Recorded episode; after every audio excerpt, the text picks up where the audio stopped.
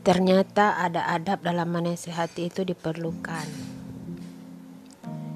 Tidak semuanya harus dikomentari dengan dalih menasehati dalam kebaikan.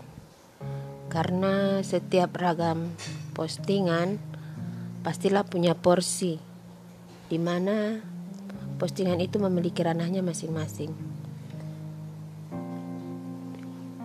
Ini bukan karena kita anti kritik, namun sebelum berkomentar, pikirkanlah baik-baik. Kedepankanlah uzur dan sudut pandang yang luas. Oh, kenapa dia begitu ya? Oh, barangkali begitu karena begini.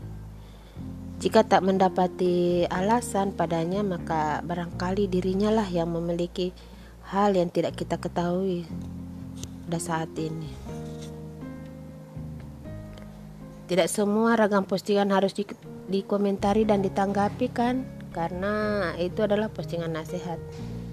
Tidak perlu menanyakan niat dari yang memposting. Selama itu adalah kebaikan dan tidak menyalahi syariat Maka cukupkanlah untuk lebih memberikan alasan. Atau barangkali orang itu sedang dalam tahap semangat menyebarkan ilmu dari kajian yang dia dapat Dan ingin orang lain juga mendapatkan manfaat dari situ tak perlu menanggapi suatu postingan dengan dalih saling mengingatkan bahwa penuntut ilmu kapasitasnya bukan menyebarkan ilmu dan lain-lain dan sebagainya.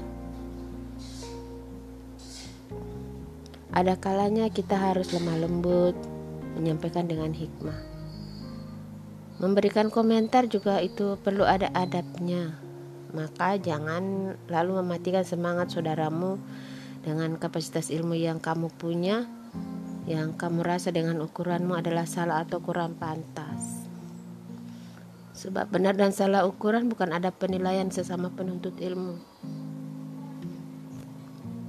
Dalam menanggapi ragam postingan juga perlu kehati-hatian agar tidak ada hati yang tersakiti dengan dali menasihati.